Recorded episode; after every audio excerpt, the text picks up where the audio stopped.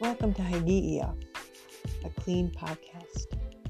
I originally wanted to talk about anxiety because I've been listening to some lessons by a sports psychologist.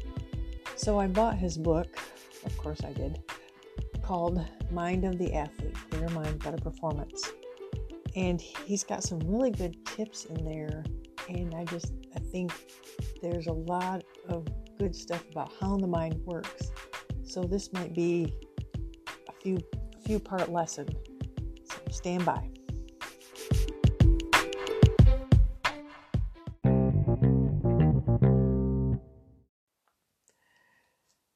Lately, I've been listening to Dr. Jarrod Spencer on an iFit series on anxiety. And he talks about different kinds of anxiety, including a pandemic anxiety. He talks about the root causes of anxiety and tips on how to deal with them. But I actually decided to buy his book because I thought it was easier to read the book than try to walk on the treadmill and take notes. While the book does talk about anxiety, he also tells us how the mind works. And I thought this would be a good lead in for a later episode on anxiety. While Mind of the Athlete is geared towards improving athletic performance by unclouding your mind, he does talk about the stigma that can be attached to admitting that you have fear, anxiety, or depression, either to yourself or others. He says showing signs of fear, depression, or anxiety can be viewed as a sign of weakness. However, real strength is being able to work through these emotions in a positive and proactive way. Sure, suck it up is a good technique, but if that is your primary way to cope with stress, it is grossly insufficient. One of my high school classmates and his wife wrote a book called When Love is Angry, a memoir from the other side of mental illness. And in it, he talks about how he dealt with his wife's uh, emotional issues. He just always played it off as, you know, the time of the month or, or whatever, and it was her fault. And he didn't want her to seek counseling. He didn't think she needed it um, or medication. And yet, as time went on, he realized that it was a real issue. So we can be dealing with people that have these kind of issues, and they can be, you know, serious medical issues. So Dr. Jarrod, in his book, it has three sections. The first one is about the preconscious mind, which is one of three parts of your subconscious mind and how it's often clouded with unprocessed thoughts, concerns, and other material. And he's going to help us learn how to clear our mind. Part two is clearing the hurdles. There are five hurdles you face when you try to function with a clouded, flooded preconscious mind. Part three is relief from the flood. So he gives us five practical, effective strategies for processing the thoughts that flood your mind constantly, even at night. To describe the mind, he gives an iceberg analogy. Everything above the waterline is the conscious mind it represents only 10% of the iceberg. The other 90% of the iceberg is the subconscious mind. The waterline represents psychological defenses, which are the mind's ability to block content in the subconscious mind from reaching the conscious mind. This allows you to better concentrate on whatever requires your focus at the moment. Things like denial, compartmentalization, and repression. Psychological defenses, defenses function as protection in certain ways. Some others are intellectualism, rationalization, or reaction formation. Knowledge and education can also offer strong psychological defenses. The conscious mind includes things you are aware of noises, words, your reading, etc. You live in a culture that constantly tries to capture the attention of your conscious mind. Each day you quickly rush from one external, external stimuli to another, rushing to get ready for school, moving from class to class, going to practice, eating dinner, studying, and watching television. In the quieter moments between the rushing, you likely engage your conscious mind by looking at your phone. A recent study in the Journal of Behavioral Addictions stated that female college students spend up to 10 hours a day on their phone, and males spend nearly 8 hours a day on their phone. That's a lot of time to be on a phone. I wonder how much worse it is now since uh, since the pandemic. The subconscious mind is below the waterline of the iceberg. It has three levels the preconscious mind, the exconscious mind, and the unconscious mind. In the unconscious mind, it stores many past experiences that are either too threatening, too emotionally charged, or seemingly not needed for you to excel or thrive. You can bring them to your awareness, it just takes time. The ex conscious mind, which is a term that Dr. Spencer actually coined himself, is where your mind puts outdated or less useful memories. The preconscious mind is the most important in achieving high performance. This is the place in your mind where memories are stored that you can recall easily but are outside of your immediate awareness. As you go through your day, you are continually processing new information through your conscious mind, and it ends up in your preconscious mind.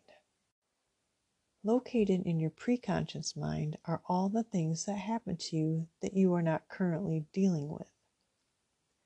There is often more content in your preconscious mind than you realize. You become more aware of what is in your preconscious mind when the busyness of life slows down and your conscious mind takes a break. You become more aware of what is in your preconscious mind when you are putting your head on the pillow and trying to fall asleep. And I know I'm not the only one that has had many nights where you can't shut your brain off. Dr. Spencer continues One important characteristic of the preconscious mind is that time does not have any meaning there. You may have memories in your preconscious mind from several years ago. Such memories are often traumatic. The feelings from an event may be quite intense as soon as you think about it. It may have occurred years ago, but to you it feels like yesterday. And I'm assuming this is something to do with you know, things like PTSD or some kind of you know abuse as a child. When the preconscious mind is clearer, productivity increases, focus becomes sharper, and your energy level is heightened. Your mood tends to be more consistent and more positive.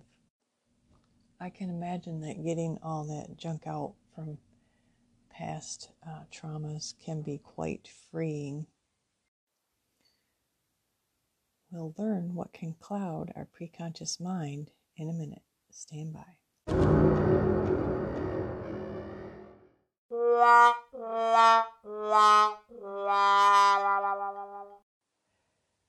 Thanks for coming back. So, Dr. Spencer says that there are four things that cloud your preconscious mind. They are all negative emotions that we all struggle with anger, depression, hate, and anxiety. The stronger these emotions are, the more time you are likely to spend thinking about life experiences that led to your feeling these emotions. These negative emotions also have a way of draining our energy quickly. You may be physically in good shape, but emotionally drained. It is important to be able to understand these emotions so that you can manage them more effectively. Number one, anger is emotional hurt. Number two, depression is hurt held inward. According to the American Psychiatric Association, women are nearly twice as likely as men to develop depression, anxiety, and eating disorders. Number three, hate is feeling threatened by something. A hazing and bullying would fall into that category. number four, anxiety is fear of the unknown. When there are unknowns in your life, it is normal and natural to feel worried. Such unknowns can bring about symptoms of restlessness, insomnia, increased heart rate, fear, dry mouth, butterflies in your stomach, and sweating. The reality is, you will always feel these emotions in life, but the goal is to manage them better so that you can decrease the frequency, duration, and intensity of their presence in your mind. A flooded preconscious mind is the root cause of your stress. When your preconscious mind is flooded, you want to release the tension you're feeling in your mind and body. Some positive ways are talking, exercising, or sleeping. There is a counterproductive way using drugs and alcohol. Using drugs or alcohol is a way many athletes self medicate their feelings. And especially with the pandemic, you know, we've seen cases of suicides and overdoses skyrocket because this is the way people have chosen to deal with the stress in their life. According to the CDC, alcohol is responsible for more than 4,300 deaths each year among underage youth. Even though drinking is illegal for people under the age of 21, people aged 12 to 20 years drink 11% of all alcohol consumed in the United States, and more than 90% of this alcohol is consumed in the form of binge drinks. On average, underage drinkers consume more drinks per drinking occasion than adult drinkers. And this is a study from 2014. As for drugs, by the 12th grade, about half of adolescents have abused an illicit drug at least once. The most commonly used drug is marijuana, but teens can find many often abused substances such as prescription medication, glues, and aerosols in the home. Just a reminder, his book is geared towards athlete. He says a June 2015 Sports Illustrated article highlighted a vicious pattern developing within sports. There is an increasing number of athletes playing sports year round who are experiencing intense emotional pressure combined with serious overuse injuries that require medical attention. The pre- prescribed painkillers that doctors give to athletes following surgeries are leading to more athletes be- to become addicted. To cope with the pain after the prescriptions have run out, many athletes are abusing painkillers and using them as recreational drugs. Because, but because the drugs are expensive, they often turn to a cheaper drug, heroin. Heroin use is a devastating path that is destroying life of athletes at an alarming rate. According to the U.S. Substance Abuse and Mental Health Services Administration, 80% of all users arrive at heroin after abusing opioid painkillers such as Oxycontin, Percocet, and Vicodin. While opioid painkillers can cost up to $30 per pill on the black market, heroin, which is molecularly similar, can be purchased for $5 a bag and produces a more potent high. These statistics are pretty staggering and pretty sad. If you know somebody that has addiction problems, or if you yourself have addiction problems, please try to get help. Your life is worth so much more, and there are better ways to cope with the stress and pressure that you're under. We'll be back after this.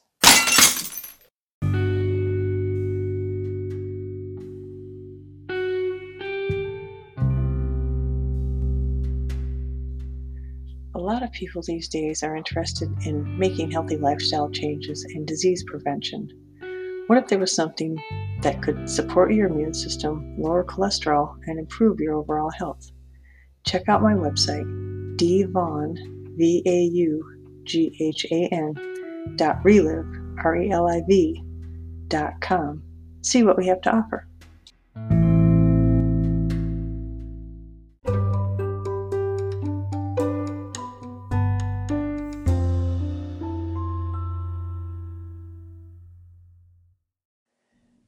Section of his book is about clearing the hurdles. So there are five neg- negative results that occur from a flooded preconscious mind. The first one is insomnia. It says your life is a reflection of how you sleep. and how you sleep is a reflection of your life. Dr. Rafael Pelayo, MD, sleep specialist. Stanford Center for Sleep Sciences and Medicine. First hurdle is insomnia, which the National Library of Medicine defines as trouble falling asleep or staying asleep through the night. Episodes may come and go and last for short periods of time or be long lasting. Sleep onset insomnia occurs when a person experiences difficulty falling asleep. Sleep maintenance insomnia occurs when, after having been asleep, a person wakens and is unable to return to sound sleep. Insomnia is characterized by tossing and turning and thinking about things when you want to be sleeping. It has become a major concern for both high school and college athletes, and I would dare say many adults. He goes on to say sleep deprivation erodes even the most developed minds. Many people's minds are overloaded at night because their days are often spent rushing from task to task, leaving no vital time to process their thoughts. As a result, when we lay down at night, we begin thinking about all the thoughts that we didn't process during the day. Has this ever happened to you? The preconscious mind simply cannot process thoughts as effectively in such an active environment, which is often from 6 a.m. until 11 p.m. This information builds up in the preconscious mind, causing it to become more and more flooded.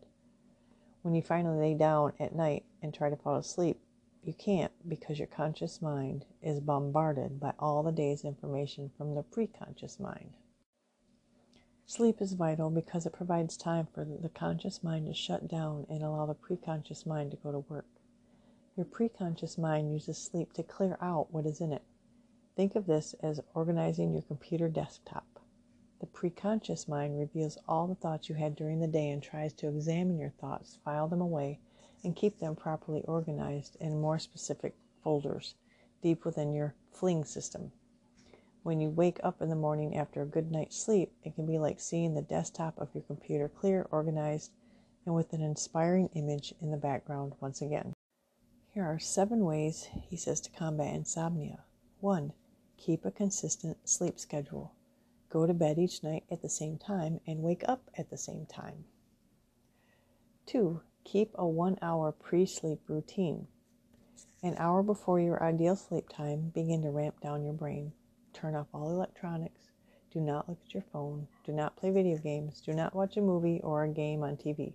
Stop studying. Take a bath or shower. Get into your pajamas. Have a light snack. Dim the lights. Read for pleasure. Talk about your day with a family member or roommate. Spend time in quiet prayer.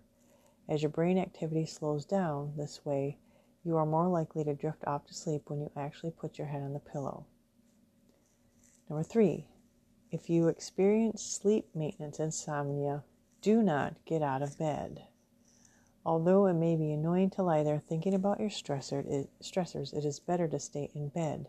The reason is that once you get up and engage your brain in activity, it is less likely that you will be able to fall back asleep at all for the rest of the night. The next day, your performance will be significantly compromised. Instead, if you can stay in your bed, you are in a better position to catch another wave of sleepiness that will wash over you and help you go back to sleep. This wave may take one or two hours to come, but at least you will get back to sleep. Number four, take out the mental trash. Talk, write, and pray about the thoughts running through your preconscious mind. The more you process them before lying down, the less likely you are to spend time thinking about them while your head is on the pillow. Do not sleep with your phone in your bedroom, and don't look at it once you start your pre sleep routine. Like many of your friends, it is likely that you sleep with your phone in your room, maybe even in your bed. It is also likely that you are looking at it throughout the night. This is contributing to insomnia because the blue light these electronics emit actually suppresses melatonin, the chemical, chemical in your brain that helps you fall asleep. Looking at your phone is like taking an anti melatonin or anti sleeping pill. Keep a pen and notepad in your nightstand. When you experience sleep maintenance insomnia, write down the thoughts you're having. The next day, make it a priority to resolve those issues so that you don't rob so they don't rob you of your sleep again. If you don't write them down, it may be possible that you will know you had insomnia but be unable to clearly recall what you spent so much time thinking about. These emotionally charged unresolved conflicts in your preconscious mind need your conscious attention, preferably during your waking hours. 7. Identify the most beautiful place in the world you can think of. When insomnia occurs, imagine yourself in this place. Your thoughts may keep racing back to your stressors, but keep battling to shift your thoughts back to this place of relaxation, safety, and serenity. Focus your attention on the sights, sounds, smells, tastes, and feels of this place. The more you can engage yourself in this imagery exercise, the more it will help you stay relaxed. I don't know, maybe playing my podcast before you go to bed might help you fall asleep sooner too. The second hurdle is performance anxiety. So, according to Medical News Today, anxiety is a general term for several disorders that cause nervousness, fear, apprehension, and worry. These disorders affect how we feel and behave and can manifest as real physical symptoms. Mild anxiety is vague and unsettling, while severe anxiety can be extremely debilitating and have a serious impact on daily life. When the preconscious mind is flooded, it triggers your body's natural stress responses it may not be one large stressor in your preconscious mind, but rather the culmination of many smaller ones adding up enough to activate your fight or flight response.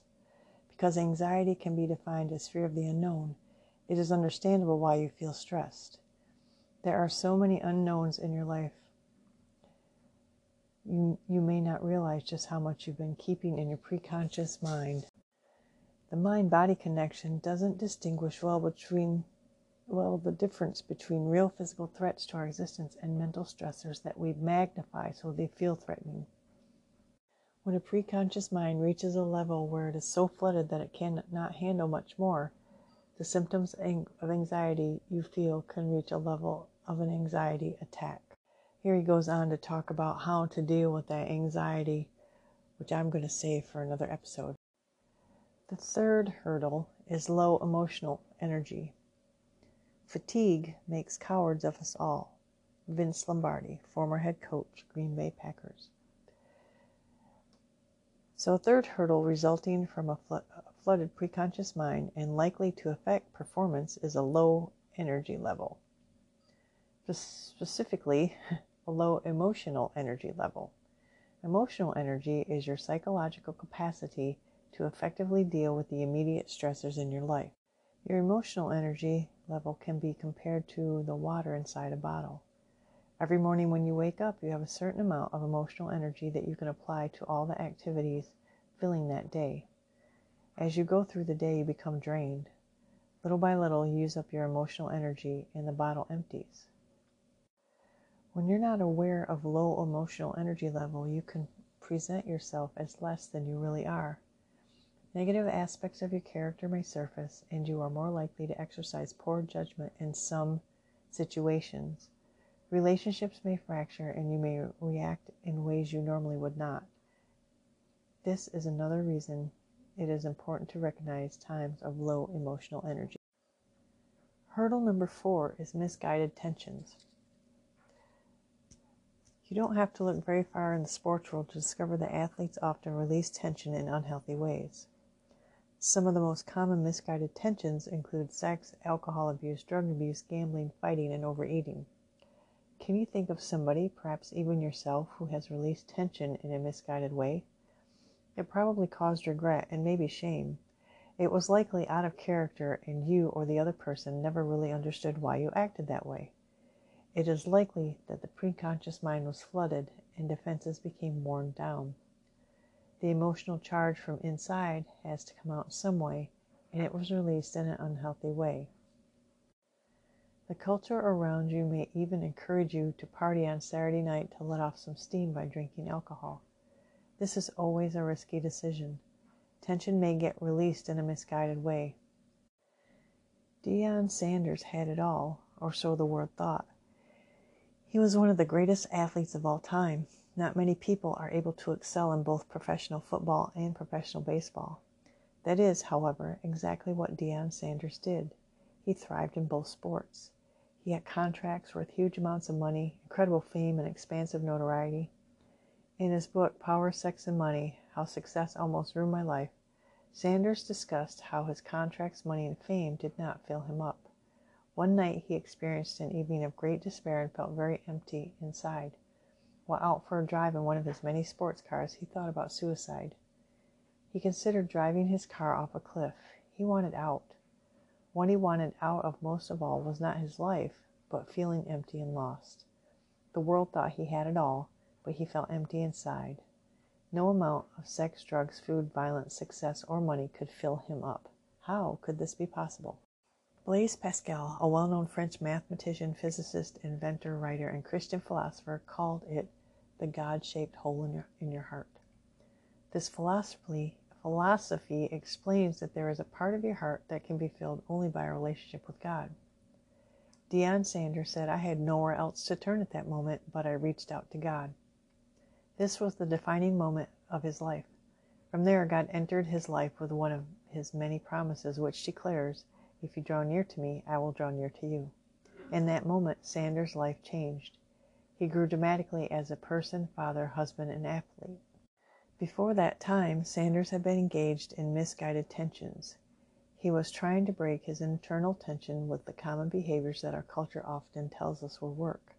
However, those ways do not often work. They alleviate tensions temporarily. Following the temporary relief, you wake up as empty as ever, or in some cases, worse than ever. Misguided tensions often result from a flooded preconscious mind. The preconscious mind is the back burner where those things you haven't addressed yet are stored. When the preconscious mind is flooded, it creates tension. Imagine the soda can again. When you shake it up, the pressure builds and the can becomes agitated, similar to the human body. Emotional stress is manifested in physical symptoms. Necks get tight, stomachs ache, and back injuries flare up. Built up internal tension must be released in some way.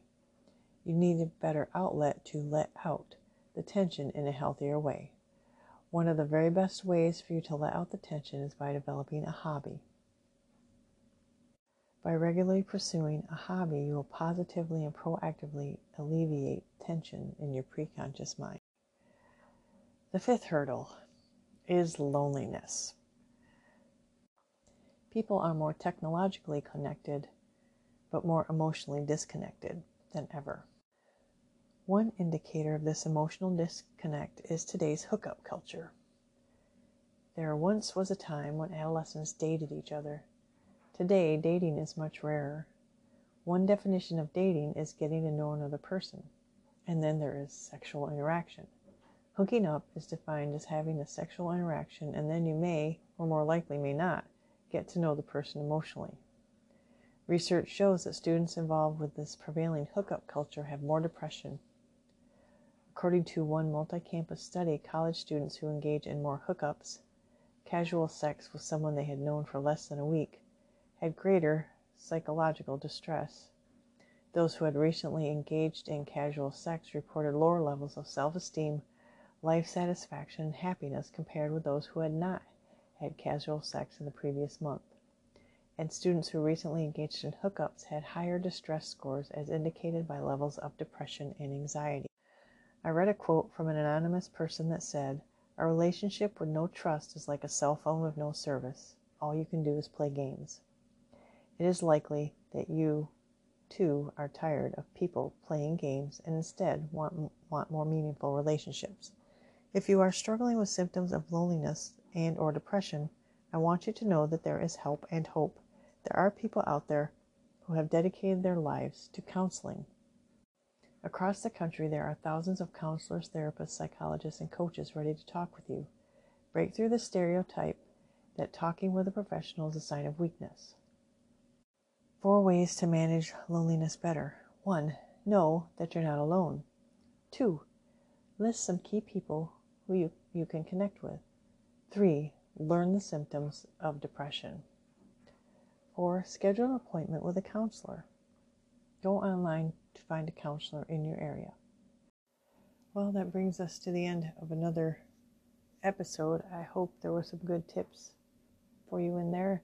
If you or someone you know is suffering with any of these uh, hurdles or need some tips for anxiety, I look forward to talking to you again soon. Take care.